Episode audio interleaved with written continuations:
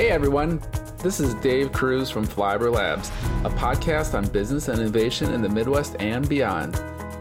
Here you'll meet fascinating people and learn about new technologies and practices that will change how you look at life and business. Enjoy! Hey everyone, welcome to another episode of Flyover Labs, and this is Dave Kruse. And today I'm in person with Alex Kubicek. And Alex is the CEO of Understory, which has developed its own distributed weather stations to measure weather conditions on the ground on a granular level, which Alex can tell you a lot more about it and probably in better fashion. So, and these the weather stations can tell you details about wind and hail and lots of other weather data. So it's quite cool. And of course, insurance companies are quite interested in this data. So I'm excited to hear more about Alex's background and about Understory, and it's quite a great story yeah, I, I had to put that in there. So thanks, Alex, for uh, joining us today. Yeah, thanks for having me. so, yeah, so Understory is located in Madison. So I'm lucky enough to be sitting here with Alex. And uh, so, first, before we get into Understory, can you tell us a little bit about your background before the world of Understory? Yeah, so um, in 2012, I was uh, studying something called cloud microphysics, which is the study of how um, particles interact with each other inside a thunderstorm and various um, processes by which um, you know particles grow or shrink. Hmm. And what we were looking at was specifically uh, hail formation and how that could be better understood so that we can better uh, predict thunderstorms. So, understanding how hail forms on the micro level and bringing that to more of the macro level so we can better predict uh, when a thunderstorm is going to intensify. Uh, so we created some really interesting algorithms as, as part of my research at um, UW Madison, and that allowed us to you know find some really interesting things. We won some awards for um, you know the science that was going into that. But when we looked at being able to take that to the real world, there was really no data set out there that could validate what we were actually seeing. So everything that we are doing was very uh, interesting and made sense from a, a, scientific level, but there was no real world data to back up that understanding. And so that helped me understand that there was a huge hole in data uh, that needed to be filled. And that's why uh, I created Understory was to actually fill that, that hole. And really, it's out of my own selfish uh, need for uh, better weather data. But and kind of why weather data is so broken is you have this great data set from satellite and radar, and it um, shows what's happening in the sky at a really high resolution. But that what's happening in the sky doesn't always translate to what's mm-hmm. happening on the ground where people and businesses are. So uh, you'll constantly curse the weatherman for X, Y, or Z, but you know it's it's really you know the, the weatherman can only be as good as their their tools, and you know forecasts have come a really long way. Uh, in the past decade, but you know, having a better granular understanding of weather data by having that understanding at the ground uh, will propel it even further. Interesting. All right. So I'm curious how hail is made, but that's probably another podcast. Uh, I can just look it on the internet, but um, maybe not on your level. But um, so, all right. So yeah, tell us a little bit about Understory. Like when you started, um, you know, what did you first work on? You know, trying to get this the weather stations built, or yeah, kind of just tell us the story of how you started and who you started with. And, I can ask these questions again, but yeah. Um, so um, when we uh, first uh, decided on the concept for what Understory was, um, the the main idea was to figure out a way to um, get more granular weather measurements. And the first idea that we had was to create a crowdsourced uh, weather understanding. So creating a essentially a consumer product that would uh, people would buy up in their backyards, and that would that would increase the the granular of weather uh, data. And so that was when both myself and my co-founder were still at uh, UW Madison, and so we put that through some business planning competitions, which we lost uh, really poor, really badly. Really, um, but you're probably the most successful out of all those now. But no, there's been a lot of great companies that have come out of the, the business plan competitions, like. Yeah. Uh, uh, EatStreet, for oh, example, yeah, EatStreet, is, a, right. is, a, huge success story. But yeah, um, so when we were doing that, um, that allowed us to get connected with gener8tor, um, and gener8tor is uh, an accelerator in Wisconsin that you know helps companies go from more of a conceptual stage and helps them understand their business model and eventually get funding. Uh, and so we were part of their um, inaugural class in, in 2012. So they helped us say, okay, does crowdsourced weather data really makes sense from a component perspective. And what we found by kind of digging into the market is that there's not a lot of people that actually want to buy weather stations. There's a lot of people that want weather data, but no one wants to deal with the hardware. And so that switched us from being a B2C company to a B2B company where we would uh, own and operate those networks ourselves. And so that's what you know helped us understand. Okay, uh, you know we need to understand you know who is most impacted by that. And so we went through that process and understood that weather impacts everyone. So there's uh, some degree of use for our data in almost every market. Uh, but there are some low-hanging fruit specifically in the insurance market where uh, we can understand our hail data and how that has an impact on buildings and use that for different types of claims processes. Uh, and that's really important because right now insurance companies they have really a data blind spot when it comes to knowing their customers have any, any type of damage, and so they wait for their customers to call them, and that's you know that's just been how or that's how it's been for that entire time. And what we're doing is we're flipping that on its head, where the insurance companies they can know who has damage and they can reach out proactively, making that claims process move a lot faster, getting that claim uh, closed quicker, and that ultimately translates to money saved for the insurance company by moving faster. Uh, but then it also creates this great customer experience where you know I'm sure you filed a claim. It's not fun, no. um, and if you could just have that completely taken out of your hands, you know that's something that's really interesting. And what we found by doing that is we reduce the overall cost of a storm to an insurance carrier by about 10 to 15 percent, wow. uh, which is pretty uh, incredible yeah. from that end.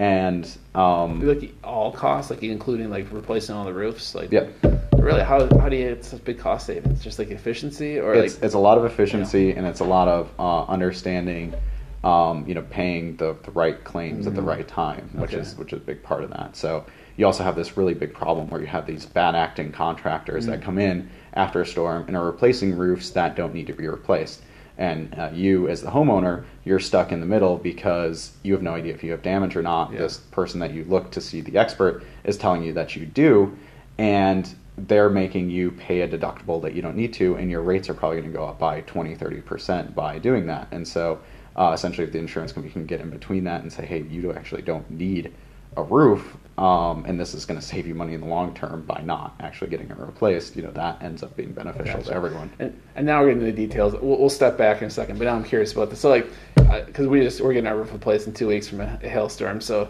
you know, does hail differ that much from like block to block? Because like how uh, we're getting into the details, but how many sensors would he put up? So like you know, if you had a sensor that covered like you know a quarter square mile, is that enough to like is that a small enough grid, I guess, to for yeah. So we yeah. put sensors every two miles. Okay, inside a city. Okay, um, and that allows us to get an understanding of essentially the structure of the storm, and so uh, okay. it it can vary on the block yeah, block level, yeah. but it really that only happens on the very edges of the storm. Majority of the time, it doesn't really? change that dramatically. You'll have a lot of anecdotes from people saying, "Oh, you know, my neighbor has hail damage, exactly. but then like right. five houses over." Um, you know, they also have hail damage, but everyone in between doesn't have right. any, and a lot of that's mostly due to construction. So like different houses yep. applied with different types of um, hail and how it's actually coming in will have different types of damage. So it's not only just the, the weather that has pro- or that causes the damage; it's how old the roof is, how the house is facing it, and what it's made out of, gotcha. uh, which really have a, a, really big impact on that. Um, but uh, kind of thinking about just how we install those sensors is so we put them every two miles inside a city. Uh, so, for example, our largest network is the Dallas Fort Worth Metroplex, where we have about 150 sensors. And so that allows mm-hmm. us to map to about 2.3 million homes in that area uh, because we can see exactly how uh, those storms come through. And so each sensor is measuring it about 50,000 times a second. So it's understanding the momentum of the hail, the angle of impact, as well as the hail size distribution. And so by actually seeing that um, in a time series as it's going over a city, we can map that to the entire area. So, for example, on May 8th in Denver, uh, we recorded a 1.4 billion dollar hailstorm, which uh, was the largest in Colorado history. Yeah. Uh, but maybe the second largest hailstorm uh, that the U.S. has seen Oh my goodness. um, and that's for home and auto. And what's interesting about that is so we have 50 sensors live in Denver.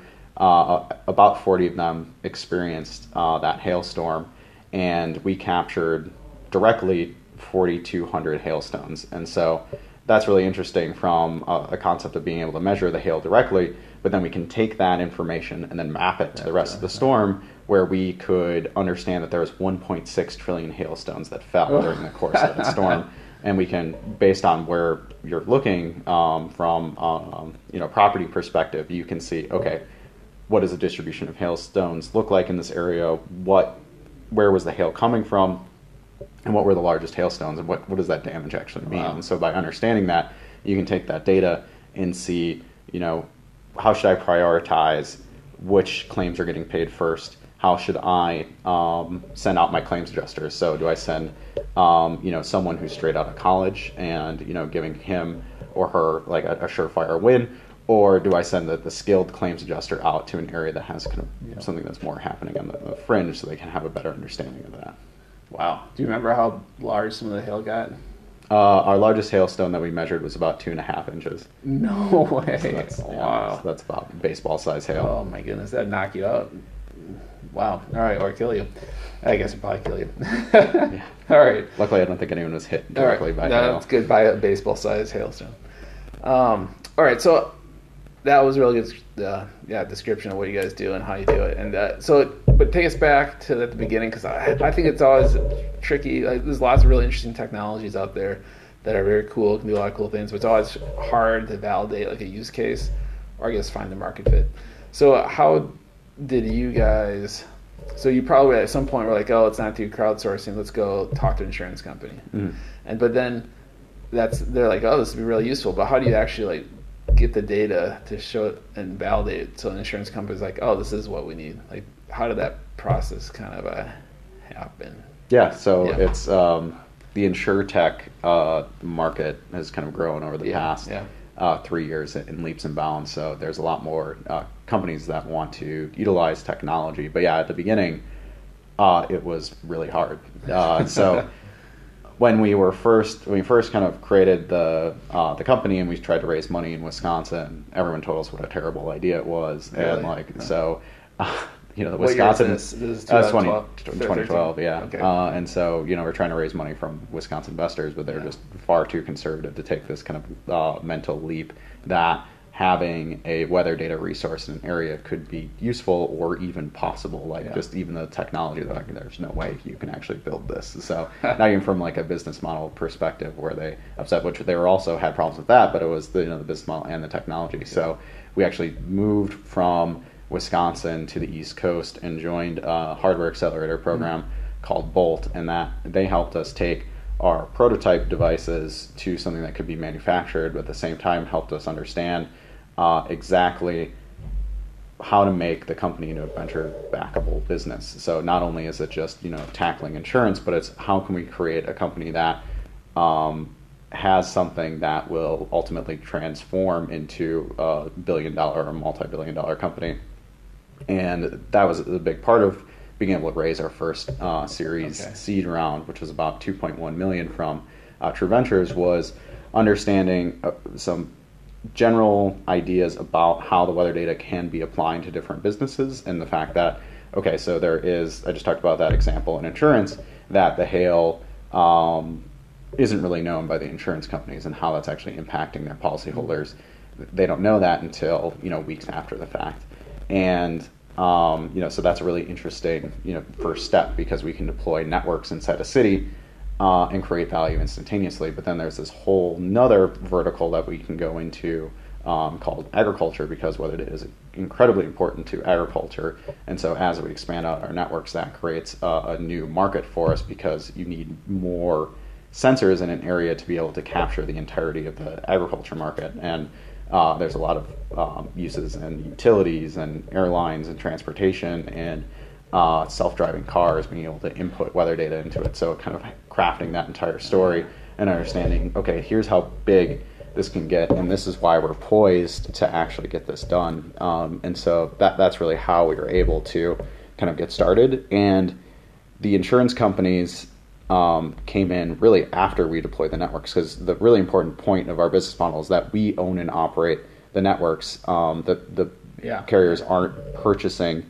those networks, and so really we try to make the weather data invisible to the insurance companies so they can just see, okay, here's the decisions and here's the damage uh, that's going to come to that, and how am I going to make better decisions based on knowing what damage it is. So So, so when True Ventures invested, you really didn't have like, let's say, validation by insurance companies at that point necessarily. we had conceptual validation, but, they- yeah. yeah. So they kind of took a little gamble that uh, this is going to work out. Right. Yeah.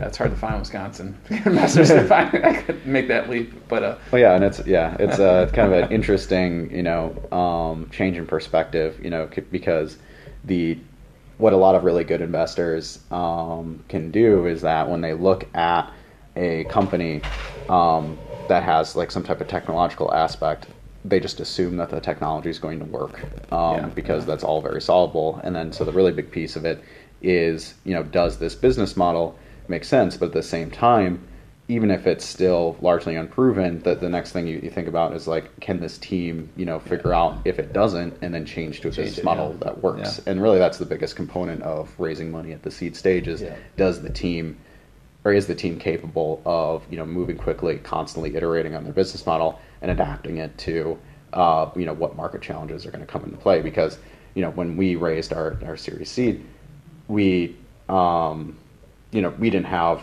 nearly as much fleshed out as we do now, but Yeah, as we've yeah. you know been in the market and understood kind of how we can really have a significant impact on losses for um, you know P and C carriers, we found that that you know we can build a, build a much better business case on top of that.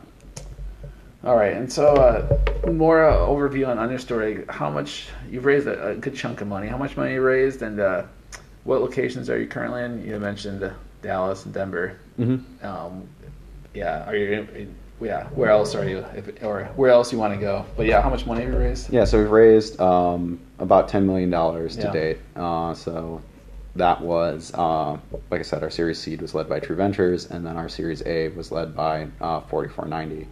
Um, and 4490 was a big reason of why we moved the company back, Back, to okay. Uh, Wisconsin because you know we saw that there was a change in kind of how people were thinking about businesses Yeah. in Wisconsin over a short period of time, and that's due to you know a lot of people working really hard to make that uh, Yeah. possible. To have people kind of not think about uh, startups in the way they, they had five years ago, but you know think about them more so kind of with that that coastal mentality Yeah. about you know how can we build this really awesome thing and how can we find the best possible people to run that, and so um, so that's why we're able to move our um, HQ to Madison. I mean, we still have a, an office in Boston, and then we have uh, remote workers across the U.S.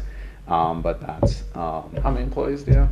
we have 14, 14. Okay. yeah, and Nice. 400 weather station employees. 400 weather. What, what do you mean by that? Uh, we have Oh, 400 one weather stations. Yeah, guys.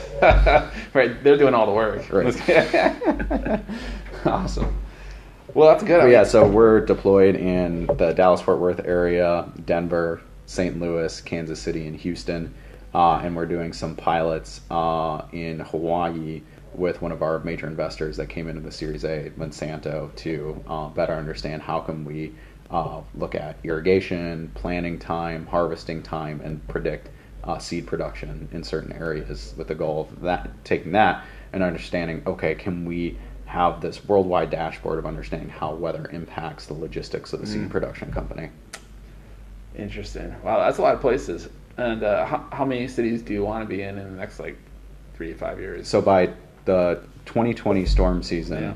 we'll be in about 70 75 cities um, and why that number is important is because that represents about 50% of the average annual loss from severe convective Okay. storms so that provides us to have a direct impact on 50% of the total losses that come from um, thunderstorms essentially um, and it gets us close to about 100% of the losses that come from catastrophes because we'll be in all the major cities that get hit by these storms and you know you really only have a major catastrophe when um, you know you have a large thunderstorm hit a Okay. populated area with a lot of assets. Um, and can you get get that far with your current level of funding? Uh, we That's are yeah. that's very quick. So what's really great about our, our weather Yeah. sensors, and I didn't talk about how they actually work, Yeah, is so that we wanna hear that they sure, EO is they they use um, something that we call atmospheric force, which allows us to better understand um, how the the wind and hail and rain actually impact it, um, to actually understand how big that hail is, what's the angle of impact, what's the gust of wind, and then what does that, that rainfall look like. And so, since we're using a force rather than any type of like spinning cup that you may have seen with an anemometer yeah. or or some type of propeller, there's no moving parts. And the new no moving parts is really important because one that helps it be very cost effective to build the sensors, but at the same time they last for about five to seven years out in the field, which when compared to this current state of the art for ground sensors, they have to be calibrated or replaced Yeah. every six months. Oh, wow. And so wow. that, that, that becomes a really big logistical issue. And so when we're looking at those 70, 75 cities, that's only 4,500 weather sensors for us. And for us to be able to deploy that, it's actually not a lot of capital No, for a small startup. Interesting. Oh, that's awesome. And and you you're fairly lean and mean, which is nice. I mean, you're doing a lot with 14 people, which is impressive. Which is which is what we have to, ideally you have to do. Um, all right, so yeah, let's. Um, since you since you mentioned it, let's let's talk about how the sensors work because uh, yeah, it's pretty pretty interesting. Um, that's a, a solid sphere metal ball, and there's no sensors in the ball. But I wish we had a picture. We'll try to put a picture up on the podcast. But yeah, can you tell us how it works? Yeah, so um, whenever anything impacts the the ball, um, that allows us to uh, we measure that about fifty thousand times a Yeah. second, and then we do something called discrete signal processing on that force signature. So uh, wind gust is going to look different from the pitter patter of rain from a hailstone strike, and so when that's all happening all at the same time in the middle of a thunderstorm. Uh, our algorithms are able to pull those different signals apart and turn them into uh, data that we can use to understand the damage uh, to the homes in the area. It also measures temperature, pressure, and humidity, uh, as well as solar. But the the core part of the weather station that makes it uh, truly unique is the fact that it can be um, remotely updated. So as the devices are out in the field, we can um, go into the weather station, change how it's behaving, um, and upgrade the firmware. And so by using that um, atmospheric force principle, we can actually use that and create new measurements. So, for example, uh, when we were looking at agriculture, when we started deploying these on fields, uh, we found that we could measure something called evapotranspiration, which essentially is how much moisture is coming off the plants, and that's a direct understanding of how much moisture you need to replace by irrigation. Uh, and we just found that, you know, by having those measurements out there, that that correlated really well, and so we're able to upgrade the sensors without changing any of the hardware or doing anything, but adding that new type of measurement uh, remotely.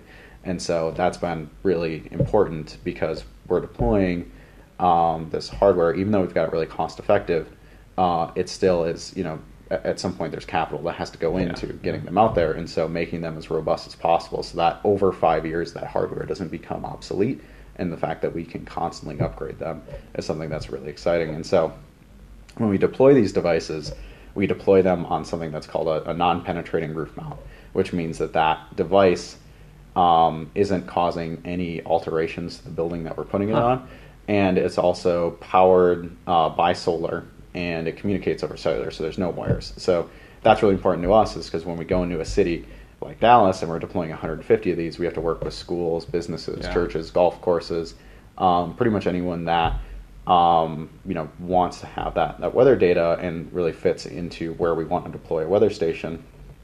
Making that process as easy as possible so that we can deploy those pretty quickly. So you you give access to the school. You give schools access to their own data.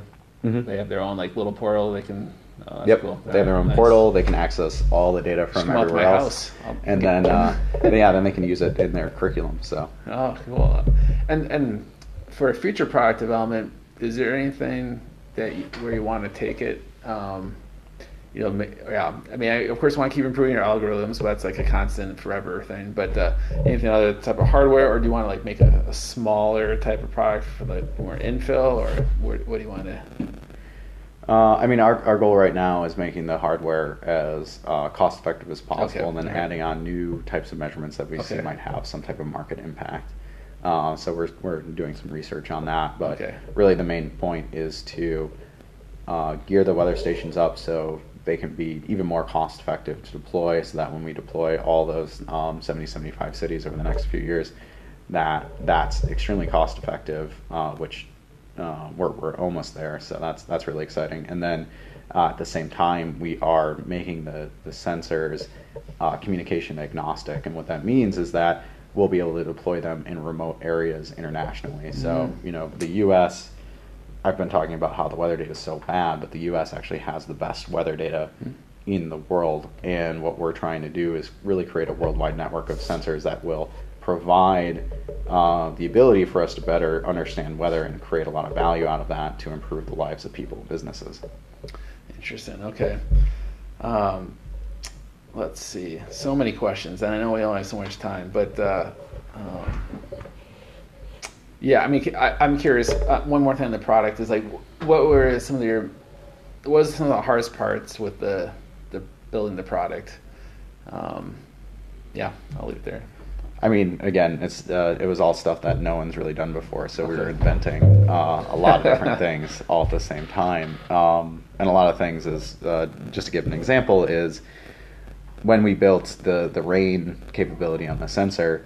Um, we're competing against something called a tipping rain bucket. So this is a mechanical device that um, essentially basically is like a teaspoon inside a bucket, and when the teaspoon gets filled up, uh, it empties itself out, and you essentially count how many times that teaspoon gets emptied out, and that's how you measure rain. And so if you think about it, you you pour water in this teaspoon, and it helps you measure the volume of that, but you can't just pour water on top of our weather station because it's you know just see that as a cup of water. And so we had to basically design a way to uh, be able to simulate any amount of rain with any amount of droplet distribution anywhere in the world to be able to understand how we're going to actually build that that type of algorithm. And so that's something that's been uh, pretty exciting there. But we're you know utilizing research from the 1970s that are been pulling it into our hardware um, so that we can uh, measure the weather data as accurately uh, for the, the most co- cost effective um, or in the most cost effective way that we can. Okay. And uh, you guys won't be able to see it, so that's too bad for you. But I saw their lab, and they have this like, huge, very tall shower that simulates rain and conditions, and uh, that they developed from scratch, which is it's a pretty big engineering feat. So it's it's pretty uh pretty cool. Um, yeah, I guess you can just tell briefly about that. It is pretty interesting how if if it if it's public knowledge. Or Yeah, we I mean, yeah, you no, can just I kind mean- of tell. Yeah. yeah so the um, so that that's really important because it, it essentially allows us to uh, simulate the, the droplet distribution of rain by accelerating water uh, through a shaft so that we can understand exactly uh, how much rain is impacting the sensor and so why this is important is that how we measure rain is it's based on the size distribution of the droplets, which means when you look at rain, you know, there's going to be some large drops, some medium drops, and small drops. Uh, but depending on where you are in the world, what the climate is, and what type of rain is actually occurring, so if that's a hurricane or a, a thunderstorm or just kind of a, a normal rainy day, you know, that droplet distribution changes pretty dramatically.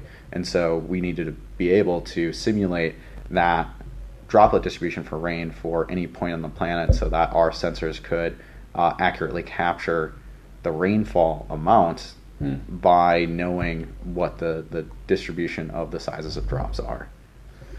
Oh, that's cool. Um, all right, and we're uh, now I have some more uh, business questions. So, uh, as as CEO, you know, what do you find is one of be one of the hardest parts of being a CEO? Being uh, fairly optimistic, even though not everything's always optimistic, or what's there? Yeah, I mean, it's always.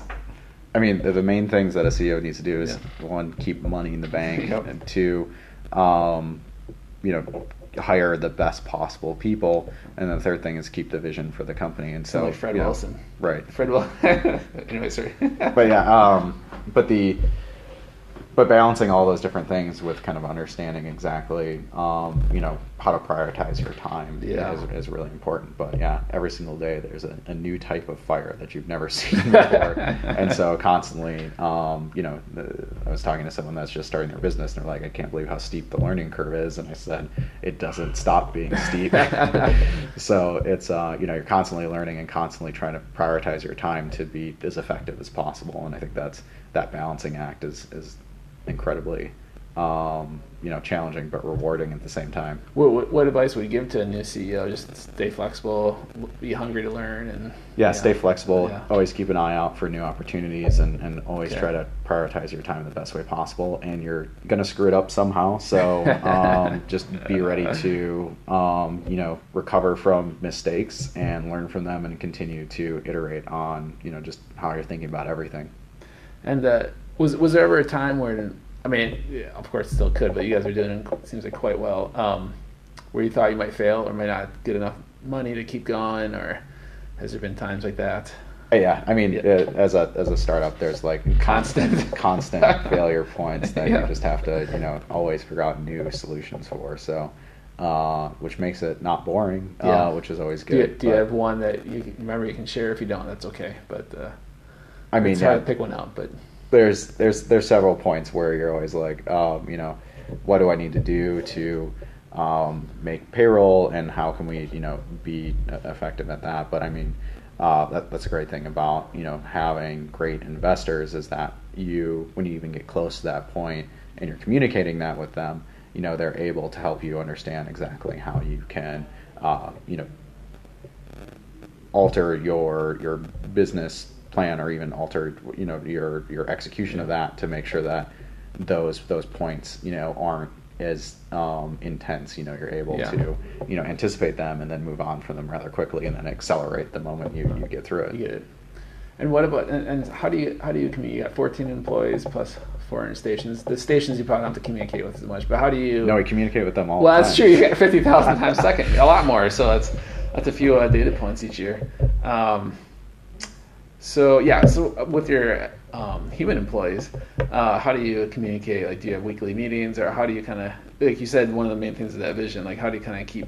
yeah i mean having a remote workforce is, is Yeah, definitely um, you know difficult from a communication Yeah. standpoint but using tools like slack where you can uh, constantly be connected and then having uh, a structure that allows you to have routine meetings that um, make sure that you have those touch points where um, information is being shared and one of the things we try to do at understory is that all of our departments um, have some remote component to them. So there's no one Uh-huh. department that sits in Madison, so that there's no islands or anything. So Yeah. there's always some remote component to any one of our departments, so that everyone is forced to communicate on the platform um, together, so that um, there's no group that's just kind of you know working uh, with themselves and then rarely sharing information Okay. with the rest of the company. And how's it being headquartered in Madison? I, I, is it easier? This is kind of a general question, and probably depends upon who you're looking for at the time. But is it easier to recruit people in Madison or Boston? Because Boston has a huge number of companies and startups, but they have a huge number of colleges too. Whereas Madison has UW. right. Um, I mean, so yeah, recruiting people here again. It depends on um, you know what you're looking for, but it's you know hiring uh, hardware engineers, mechanical and engineer or electrical engineers um, is you know great. There's there's a lot of Okay, talent here for alright. that. Uh, software engineers, despite what everyone says, there's a lot of great software engineers here. Um, and then there's just you know there's a lot of people that you um, you know wouldn't expect to find here because they you know really like the the culture of being in Madison or being in Wisconsin and um, the, the fact that your dollar goes a lot farther here than it would in San Francisco or Boston uh, is incredibly compelling once you forget about that whole winter thing. But um, so that's been helpful. I mean, there's some areas in, in Madison that could do a lot better, uh, where it's in um, UI design or, or front end. You know, there's a lot of that that's missing uh, in this area. But you know, for the most part, you know, we're we're able to have um, you know a lot of great people in this area, and being a, a company that's here, you know, having the ability to hire remotely, I feel like is incredibly Yeah. uh, important. And just because a lot of you're actually seeing this uh, even in the um, you know the valley that a lot of companies are hiring remote even there because they're finding that the best talent isn't always where your company is, and so being able to hire those people where they are, um, you know, can really help you hire the best possible people and make your company as flexible as possible, so that by having um, you know, a small workforce, you can do some pretty incredible things because every single person on your team is an absolute A player. Yeah. No, that makes sense. And uh, so let's see, three more questions. Two of them are pretty quick, and then uh, we'll be done. Um, so what, what what's uh, one thing that you would have maybe done differently through this entire path? There's probably many things, but you know we're always trying to see if you can uh, prevent somebody from doing something crazy that you did first. I mean, the thing that's that's probably the hardest is um, is being able to hire quickly and also fire quickly mm-hmm. at the same time because there's always that point where um, you might have someone at the company that um, you know is is doing well, but you know it, it, they're not a good fit for the company, and, and, you you want them to be able to continue to do well, but at, at, some point it creates a negative effect, and so you never feel like you've fired someone fast enough, mm. which sounds like a, a, heavy message, I guess, to have on here. but um, but that's you know having that, and it's really hard. You know, it, it constantly continues to be hard, and so. Um, but that would be kind of like the, the best nugget of mm. advice um, that I would have, just kind of from a hard like uh, perspective. Yeah.